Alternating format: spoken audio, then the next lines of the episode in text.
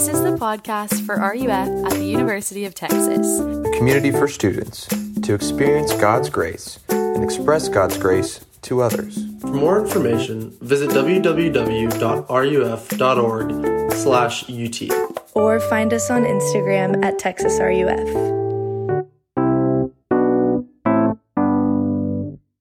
Okay, hey y'all, welcome to RUF. Uh, my name is Jordan. If I've never met you before, I would love to meet you. My number's on the back. Please text me. I would love to get lunch or coffee with you. Um, if this is your first time to RUF, or even if it's your 50th time, I want to tell you what RUF is. So, RUF is a community of students.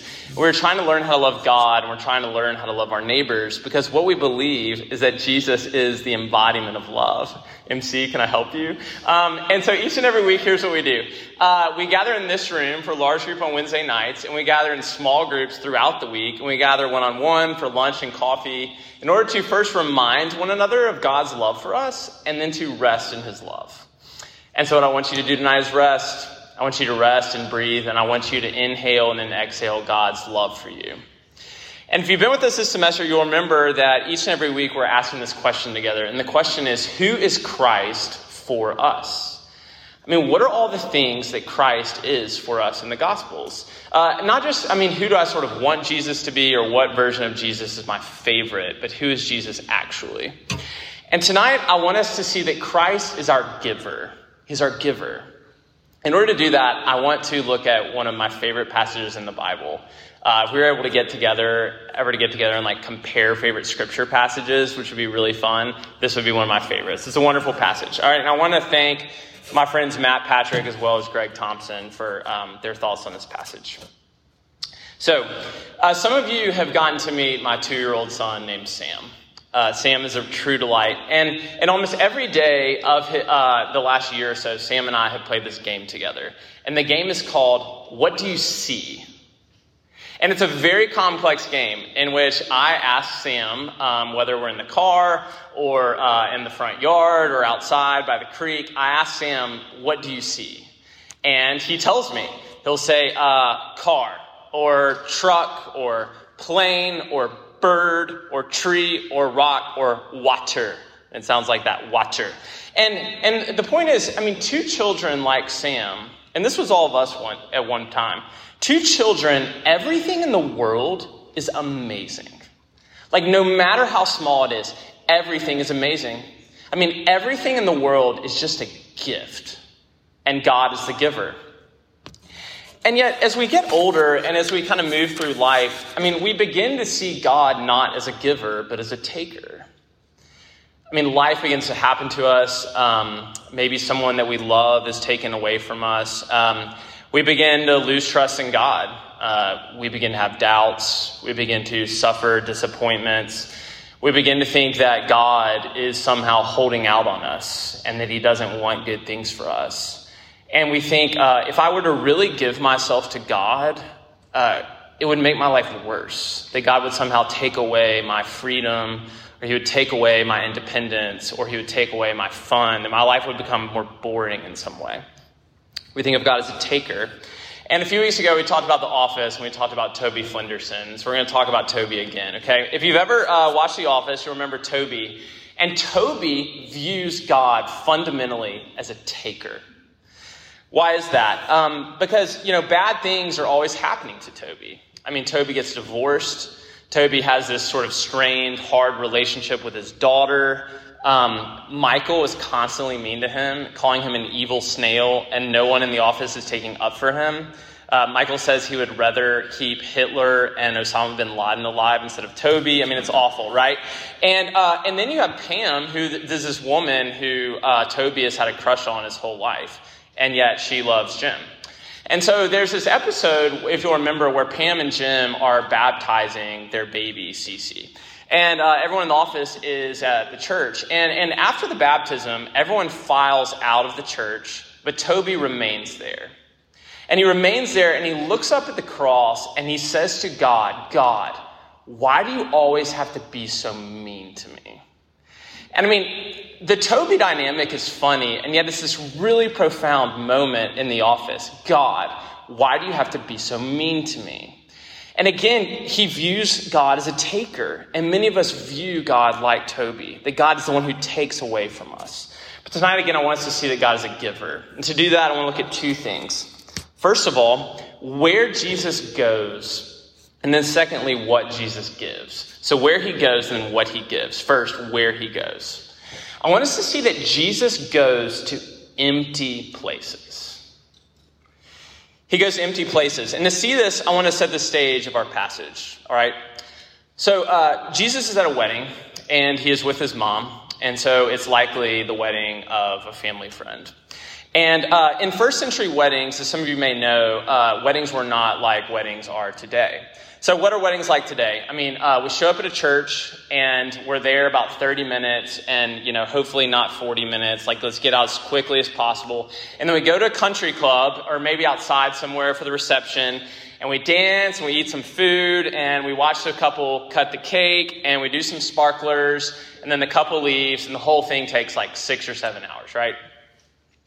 Well, in the first century, weddings lasted six or seven days. I mean, they were a week long affair in which people would come out of town for an entire week. And every single day of the week, there would be music, and there would be dancing, and there would be eating, and there would be drinking. And an essential part of every first century wedding was the wine. In fact, the Aramaic word for feast is the same word as the Aramaic word for wine. So in this day, the word for feast basically meant wine party. That's what it was. And yet, the one thing that John tells us in this passage, the one thing he tells us about the wedding is that they have no wine.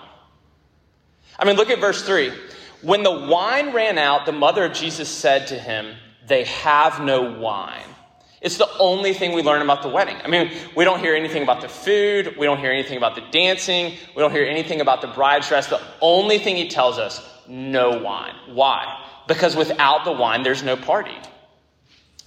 So, um, Emily and I got married in 2016, and we had a beautiful wedding uh, at this Episcopal church in Dallas. And then afterward, the reception was at this country club nearby.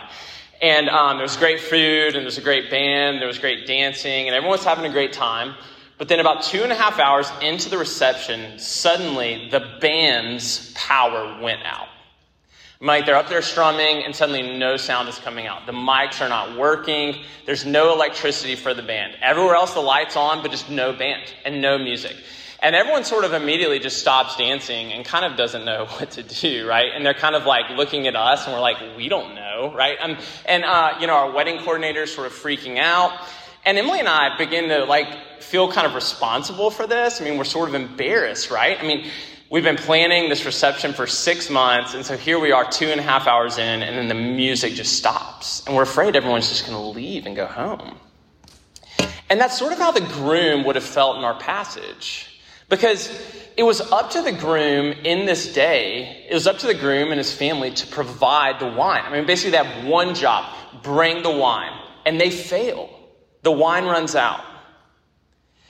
But I want us to notice is that Jesus shows up precisely in this moment of emptiness. I mean, in this moment of profound shame for the groom, Jesus is there. Jesus shows up when the wine runs out. I mean, Jesus shows up when the party that we plan fails. Jesus shows up when we're the most ashamed. He shows up when we're the most embarrassed. He shows up when we feel like the biggest failure. He shows up when we have the most regret, when we feel the most sinful, the most stuck in our sin. I mean, that's when Jesus shows up. I mean, we think Jesus is present and shows up when we're full, but really it is when we're empty. It's not when our life is sort of working and our plans are succeeding, but it's when our life falls apart. And so I want you to think about your life for a second. And I want you to think about the times in your life when you've more or less thrown up your hands and just said, I have nothing. I mean, think about those moments. Uh, maybe it's a big decision. Uh, you're deciding where to go to college. You're deciding between option A and option B, and you just don't know. I have nothing. Or maybe there's, again, some addiction or sin pattern in your life, and you've tried to stop for days and months and years, and you throw up your hands, and I say, I have nothing. Or uh, you're in a hard class right now, right? Um, class, school just feels like too much for you, and so you say, I have nothing. Or there's some hard relationship with a friend or boyfriend or girlfriend or parent, and you're just sort of at your wits' end, and you say, I have nothing. Something's happened to you, someone's wounded you, you have some deep trauma, and you can't seem to move past it. You feel stuck. I've got nothing. Some regret, something you've done that you can't go back and change. And so what do you do? You throw up your hands and you say, I've got nothing.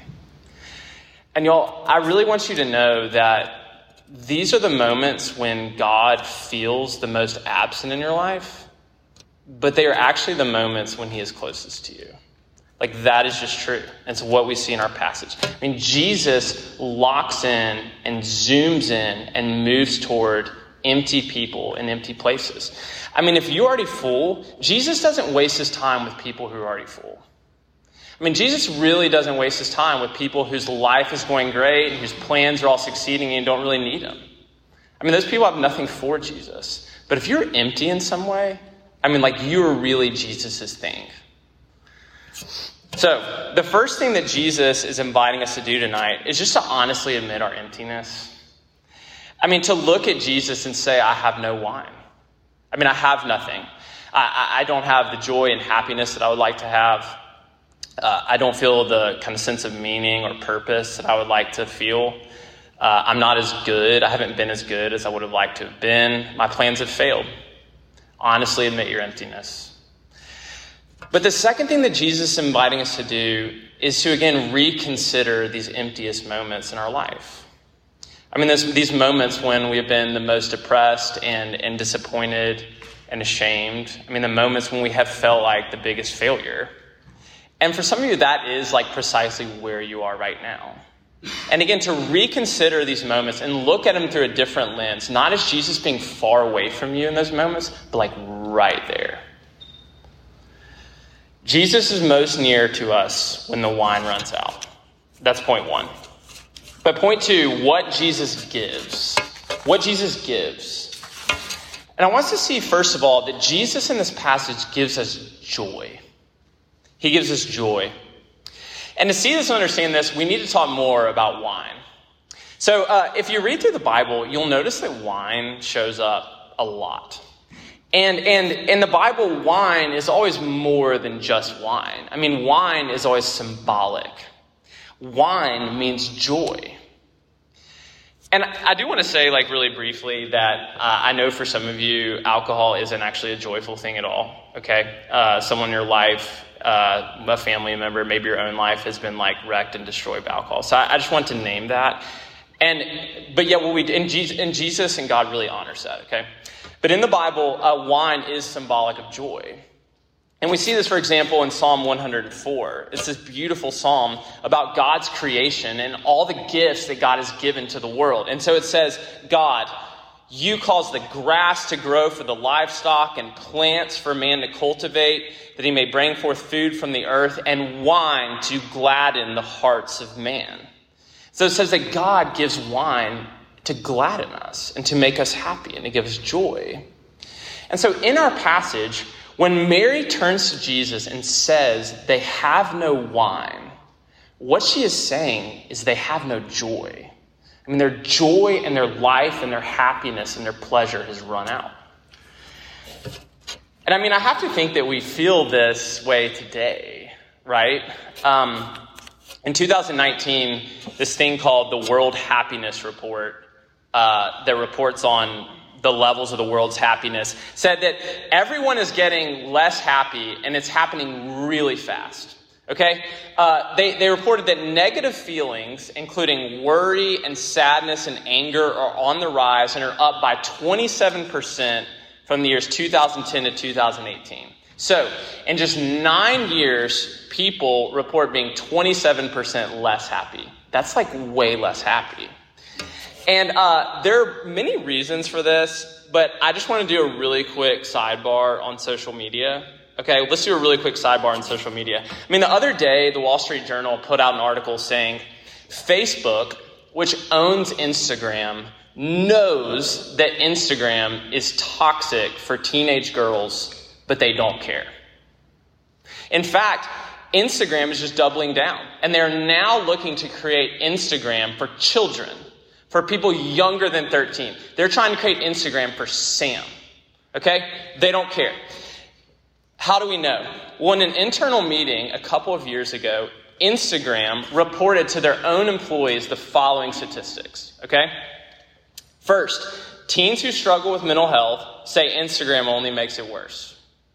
Second, 20% of teens say Instagram makes them feel worse about their self in general. Third, 40% of Instagram users, guy and girl, say the app makes them feel unattractive. And like guys, it's not just girls, okay, it's us too. 40% of guys also said that they struggle with comparison on Instagram. And finally, Instagram is incredibly addicting. People are reporting they want to log off, they know it makes them less happy, but they can't do it. And look, okay, caveat, caveat. I'm on Instagram. RUF has Instagram. You can use Instagram well. I'm not anti Instagram. I'm just saying, if you don't think Instagram is making you less joyful, you just need to know that Instagram knows that Instagram is making you less joyful, okay? And so there are all these things in our life that are robbing us of our joy, and they're robbing us of our peace and our contentment, and we're more anxious and we're more depressed and we're more stressed than we've ever been. And so the wine has run out for us. But then Jesus comes to us and he restores wine to the world. He comes to restore our joy. That's the first gift we see him giving. And yet, many of us have been taught to think of God, um, I mean, not as someone who gives joy to us, but actually as someone who takes it away, that he's this killjoy. And, and, and, as a result, um, if you're here and you don't consider yourself religious or a Christian, it might just be, again, because you think of God as a killjoy that is somehow going to make your life worse. Or even Christians think that God's honestly a killjoy. And so we become Christians and then we become like really serious people. We become really serious. We become serious about our quiet times and our actions and our sacrifices that we're making for God. We become very serious. But this is not all who God is. Uh, C.S. Lewis, uh, who many of you know, has this book called The Screwtape Letters. And as many of you know, especially if you went to Regents probably, um, Screwtape Letters, the idea is uh, that it's written from the perspective of the devil. And so basically, it's the devil trying to get all his demons to go out and sort of tempt Christians and lead them astray. And so here is what um, basically one of these demons says about God. He says, God is a hedonist at heart, meaning he's a lover of pleasure. I mean, look out on the world. He makes no secret of it. He says in his scriptures, at his right hand are pleasures forevermore. He's vulgar. He has a bourgeois mind. He has filled his world full of pleasures, sleeping and eating and drinking and making love and playing and praying and working. And so everything has to be twisted for us before we can actually use any of it. I mean, y'all, think about the world. God made wine. He made food. I mean, He made food actually taste good. It's not just something we have to inhale for survival, but He said, I want it to taste good. I mean, God made music. He made sex. He made, he made all of these pleasureful things because He wants us to have joy. But second, Jesus also, we see in this passage, comes to give us abundance. I love this word, abundance. What does it mean? Abundance means too much. I mean, abundance is when something is just extra, it's unnecessary. There's more than is necessary, there's more than enough to go around. And that's what we see in our passage. I mean, first of all, look how much wine Jesus makes six jars times 20 to 30 gallons. That means Jesus makes at minimum 120 gallons of wine and at maximum 180. So, okay, let's just split the middle and call it 150 gallons of wine. How much wine is that? It's the equivalent of 750 bottles or 3,500 glasses. It's more than anyone in any party can drink. And some of you are like, well, you haven't been to my parties. Okay, but it was, it was more than uh, these people could drink. Okay? Um, why does Jesus do it? Why does he make so much wine? Well, I mean, it's not to condone drunkenness, right? RUF, the Bible, does not condone drunkenness. Let's be very clear. But why does Jesus do it? It's something way bigger than that. I mean, Jesus, by making so much wine, is showing us why he's come into the world. He has come to bring more joy and more life than we will ever need. Second, look at how Jesus fills the jars. So again, we see the abundance here. I mean, look at verse 6. Six stone water jars were there for the Jewish rites of purification. And Jesus said to the servants, Fill the jars with water. And they filled them up to the brim. I mean, again, I love this. And they filled them up to the brim. Because, y'all, this is a picture of what Jesus does. He just fills us up to the brim. It's a picture, again, of the fullness and the abundance Jesus offers. Fill them up and they filled them up to the brim. But third, we see the abundance in the fact that Jesus makes wine and not water. Think about this. He makes wine and not water. So go back to verse 6. Uh, John goes out of his way to tell us about these water jars, that they were water jars for the Jewish rites of purification.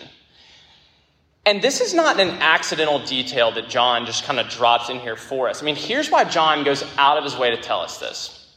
Because in the Old Testament, God's people were constantly washing themselves and purifying themselves and offering sacrifices before God so that they could be clean, so that their sins might be forgiven. And so, what John is doing here is he is showing us that only Jesus can actually make us clean. He is showing, he's basically saying to us, no more water.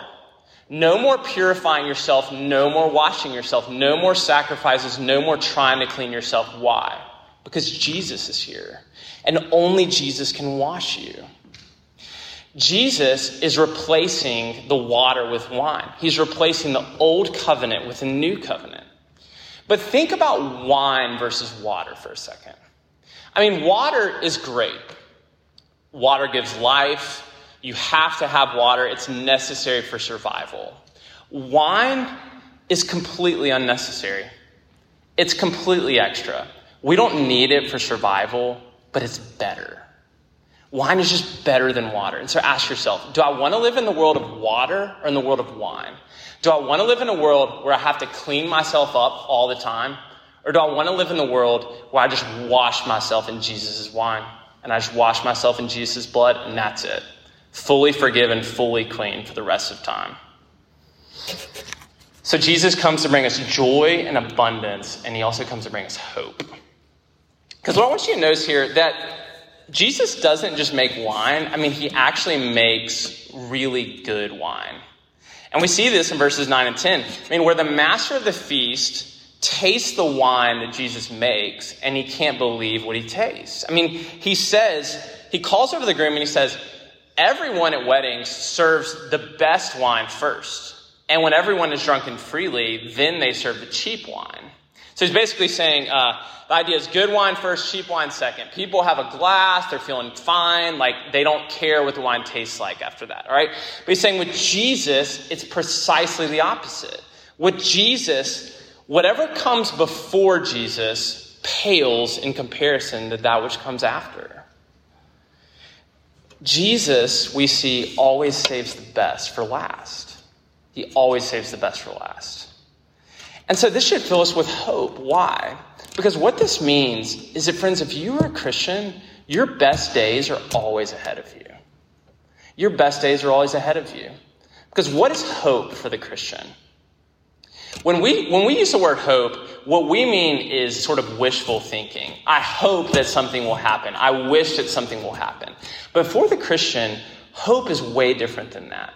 Hope is this deep set certainty you have that everything will turn out okay. Again, that because of Jesus and what he has done for you, and the fact that one day you will see him face to face and be safe in his arms forever, you're going to be okay. And so you can hope that your best days are ahead of you. And uh, some of you, I, I, I, think, need to hear this tonight. Um, because, like, right now, I mean, again, you're looking at your life, and there's things about your life that you don't love. I mean, there are things about your life that would, you would like to change. Maybe you'd like to change your friend group. Maybe you'd like to change your roommate. Maybe you'd like to change uh, the sorority you got a bid from or the fraternity that you got a bid from, and you wish it had been something different. You wish you could change sort of your major. You wish you could, could change the trajectory of your life. You wish you could change your grades. And in these moments of sort of disappointment, when we wish our life was better, I mean, it's really tempting to do a couple of things. I mean, the first thing it's really tempting to do is to just despair, to kind of throw our hands up and think that it's always going to be this way. That's never going to end. But, but the second temptation is to begin to look backwards and, and many of us do this when we go to college. We, we look, we, we, we struggle in college, we have disappointments, we have setbacks, and we begin to look back. We begin to look back to some great time in our life with nostalgia in high school, maybe, where we had our high school friends, or we had that girlfriend or that boyfriend, and this other time back then when we were happy. And so then we try to manipulate our current circumstances to make them more, look more like back then. And so we look back. But y'all, Jesus invites us always to look forward. He says, Don't look back, look forward, trusting that I have good things in store for you, that I'm going to take away everything sad and disappointing in your life, and that your best days really are ahead of you. Everything in this world serves the best wine first, and then it gets worse and worse over time. But with Jesus, it's different. Anything that comes before Jesus is never as good as that which comes after him. So we can hope. So, um, like I said earlier, uh, two and a half hours into Emily and I's wedding reception, the, the power went out, right? And, and the band just stopped playing and the music stopped playing. And everyone's looking at us and they're like, what do we do? like, we don't know. The wedding coordinator's freaking out. And so basically, we just had to wait. And, uh, but during that time, you know, while everyone was waiting, uh, basically, here's what my brides, our bridesmaids and our groomsmen did. Uh, they went back out and they uh, got more food, and I'll let you decide if they also got more wine. And, uh, you know, this probably 20 or 30 minute interval passed, and eventually the music just came back on. And we're like, oh, thank God, right? Um, the music comes back on, and so everyone, like, comes back to the dance floor. And, you know, all our bridesmaids and groomsmen and friends and family are all dancing. And the party was somehow better and more lively for the fact that the music had gone out. Because there had been that space and this sort of moment where it looked like everything was over and then everything was back again, it was somehow better. It was somehow happier. Um, and y'all, that's what life is like with Jesus. I mean, there are these times that feel really empty and we don't know what he's doing. We don't know why he's taking things away from us. We don't know why he's not choosing to give us things that we like we think would be good for us. But looking back, we actually kind of are able to see what he's doing. And again, we know that no matter what happens, he saves the best for last. Okay, so tonight we've seen that Jesus is a giver and he's not a taker. Uh, he shows up when the wine runs out, when the party that we plan fails, in our moments of emptiness and shame and regret and disappointment. And then we've seen that he's a giver. He's not a taker, he's a giver. And he gives us joy, uh, and he gives us abundance, and he gives us hope. But we've yet to say how Jesus is actually able to make these things happen. Here's how he does it it's hidden in our passage. It's this little word where Jesus says, My hour has not yet come. And in John, Jesus' hour is, is the worst hour of his life. It is the moment of sorrow in which he goes to the cross and dies. And so, in this moment of joy and of dancing and celebration, Jesus is not able to escape the fact that his hour of sorrow is coming and that one day he is going to have to die. But here's what's amazing because Jesus is willing to experience sorrow, even in the midst of joy, you and I can experience joy even in the midst of sorrow. He said, My sorrow for your joy. I will go to the cross so that you can go to the party. I mean, all of us want the party, right? We all want the party, but the only way to the party is through the cross. In which God the Father actually takes. It's the one time he ever takes. He takes away life and joy and happiness and everything from Jesus so that he can give us all of it. That's how he does it. All right, let's close. So, how do you know if this passage, John 2, wedding at Cana, God is giver, how do you know when these things are actually sinking into your bones? One way you'll know is when you can begin to laugh. Okay? When you can begin to laugh. Uh, so, some of you know that uh, I'm an anxious person. I struggle with anxiety, also struggle with OCD. I have all my life. And uh, when you're anxious, it's really hard to laugh. But when you laugh, it's really hard to be anxious. And uh, I wish I laughed more, but there's one time in my life each and every year when I know I'm going to laugh. And that is when I go on this retreat with uh, nine of my best friends who are all pastors. And some of you are like, that doesn't sound fun. A retreat with 10 other pastors, like, that sounds terrible. But it's actually really fun. It's actually the most fun weekend of my life. Because what we do here, I mean, you might think we just are real serious and we pray a lot, um, but it's actually the opposite. I mean, we really just laugh a lot and we play and we make meals together and we just enjoy life and we enjoy one another's company. when I think about joy, when I think about laughter, I have this image engraved in my mind and is of one of my friends who is an RUF minister, I won't say who, um, who, uh, you know, may or may not have developed a little bit of a gut sort of over his life uh, as he now kind of ages. And there was one day when we um, all had our shirts off because we were doing this slip and slide, all right? And we're like grown men. We're like anywhere from 32 to 40. And we decided we were going to do this slip and slide. And I have this image of my friend who has a little bit of a gut, sliding headfirst on his belly through the soapy water down the slip and slide. And one of my friends sort of turning to me and just being like, he looked like a little child in that moment. And he totally did. And we had this moment where we're like, we're being like children. Uh, but again, it's engraved in my mind is this beautiful John 2 wedding at Cana, God is giver moment in which sort of all the sadness and anxiety of life sort of just gives away, and you just see the joy of it, and you just laugh. And so that's what Jesus is inviting us into tonight. He's a giver. Let's pray. Uh, Heavenly Father, we thank you for the beautiful world you've made. Uh, and we thank you that Jesus came into the world to restore all the good things about this world to us.